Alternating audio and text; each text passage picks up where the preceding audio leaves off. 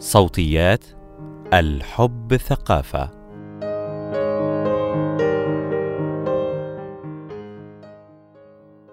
نرى في حياتنا علاقات يعتقد أحد طرفيها أنه المخلص أو القادر على إصلاح الشريك ولكن هذه العلاقة تواجه العديد من المشكلات. أستطيع تغييره الرغبة غير الصحية في إصلاح الآخرين. مقال لسلمى الديب. هل صادف أن دخل رجل حياتك وطلب منك تغيير شيء ما فيها؟ اعترض على أسلوب اختيار ملابسك مثلا أو الطريقة التي تتعاملين بها مع زملائك في العمل.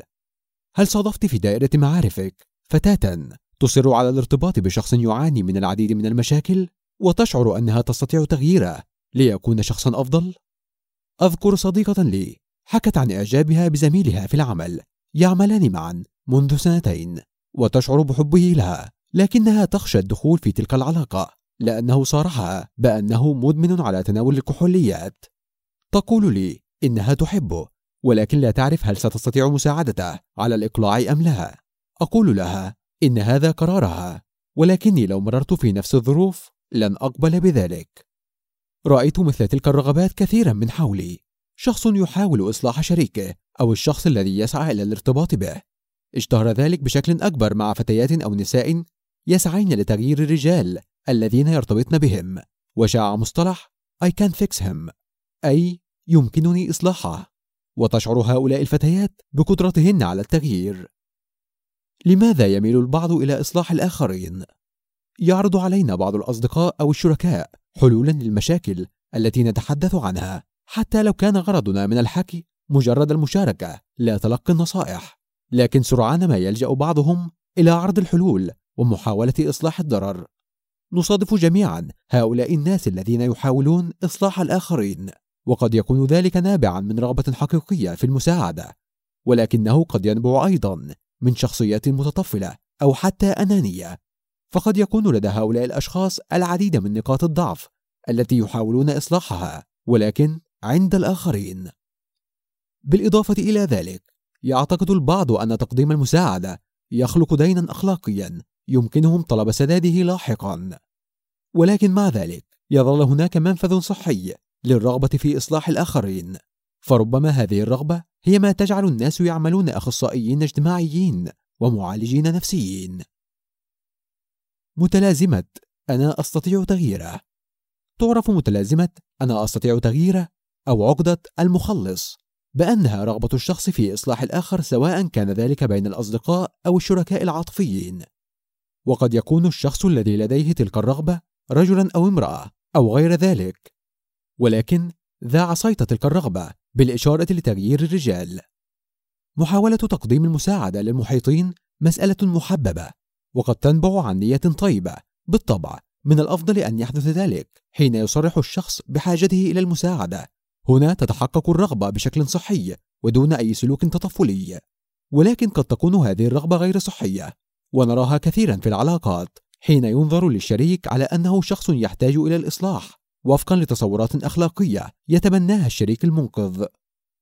إحدى مشكلات العلاقة في هذا الأمر أن يكون الشريك غير راغب في إجراء هذا التغيير أو لا يرى أن هناك خطب ما في سلوكه واختياراته وذلك لأنه بوجه عام يختلف الأفراد فيما بينهم من حيث منظوماتهم القيمية والتي يتحدد بناء عليها اختياراتهم في جميع مناحي حياتهم. وحين تقوم علاقة على رغبة شخص في تغيير الآخر وفقا لمعتقداته وقيمه الشخصية لا يمكن أن نتوقع نجاحا كبيرا لهذه العلاقة. من أشهر أمثلة هذه الرغبة في المجتمعات العربية حالة الرجل الذي يريد تغيير الكثير في أسلوب حياة شريكته المستقبلية إذ يطلب الرجل من المرأة أن تغير طريقة ملابسها ومظهرها الخارجي بشكل عام أو يطلب تحجيم علاقاتها بزملائها وأصدقائها من الذكور أو يصل الأمر إلى طلب قطع التواصل معهم تماما. قد يرى البعض أن ذلك ينبع من حب واهتمام الشريك بشريكته ولكن لا يمكن إغفال أن هذه المواقف تحدث بدافع السيطرة. عادة لا يزعم الرجل أنه يفعل ذلك بدافع التسلط وإنما من منطلق الحب والغيرة. وهكذا قد ينطبق الأمر على بعض النساء إذ يشعرن بالثقة بأنهن يستطعن تغيير الشخص الذي سيرتبطن به وأن الحب والرعاية التي ستضفيهما عليه كافيان لتغييره حتى لو لم تكن لديه الرغبة للتغيير. يحدث أن يكون بعض الأشخاص الذين يحاولون إصلاح الآخرين قد تعرضوا إلى إيذاء شديد في الطفولة، بحيث تكون الرغبة في الإصلاح نابعة من الإحساس بالمظلومية والتعرض للضرر. قد ينتج عن تلك الإساءة تدمير احترام النفس بسبب الشعور بالرفض المستمر من قبل الآباء، وقد يكون ذلك بسبب التعرض للاعتداء الجسدي والعاطفي طبقا لتحليل كاتب هذا المقال.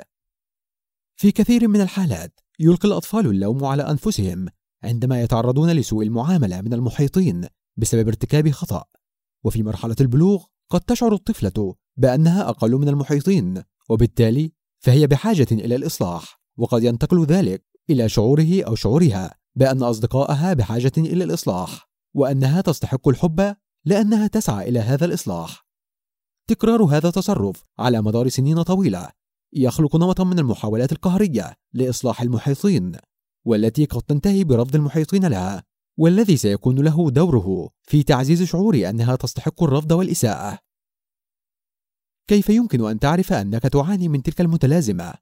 علينا أن نؤكد أولا أن هذه المتلازمة لا تندرج تحت بند المرض النفسي ولكن وجودها قد يؤدي إلى آثار سلبية على الصحة النفسية ومن ثم على جودة العلاقات التي نخوضها. قد تعاني من متلازمة أستطيع تغييره أو متلازمة المخلص إذا انتابتك تلك المشاعر باستمرار. تشعر أو تشعرين بالرضا عن نفسك عندما تساعدين شخصا ما أو بمعنى آخر أن ينبع رضاءك عن نفسك فقط من ممارسة أفعال متعلقة بمساعدة الآخرين. تعتقد أن مساعدة الآخرين هو هدفك في الحياة وليس هناك هدف آخر لوجودك. تبذل أو تبذلين الكثير من المجهود في محاولة لإصلاح الآخرين بحيث ينتهي بك الأمر بالإرهاق. تحاول دائما تغيير الآخرين. الضعف يجذبك تجاه الآخرين. فالمخلص في العلاقات يبذل مجهودا كبيرا في محاولة إنقاذ الشركاء من المشاكل. قد تشعر أو تشعرين بالانجذاب بشكل خاص إلى الأشخاص الذين عانوا من مشاكل حياتية صعبة. تظن دائما أن عليك إيجاد حلول. تقدم أو تقدمين تضحيات شخصية مفرطة فقد تضحي باحتياجاتك الشخصية وتبذلين أقصى استطاعتك من أجل رعاية الأشخاص الذين قد لا يحتاجون بالفعل إلى المساعدة وتشمل هذه التضحيات الوقت والمجهود العاطفي والمال. لنتذكر أن هناك رغبة صحية في المساعدة ولكن في هذه الحالة أنت تشعر بالرضا عن نفسك في كل الأحوال لا حين تساعد شخصا آخر فقط.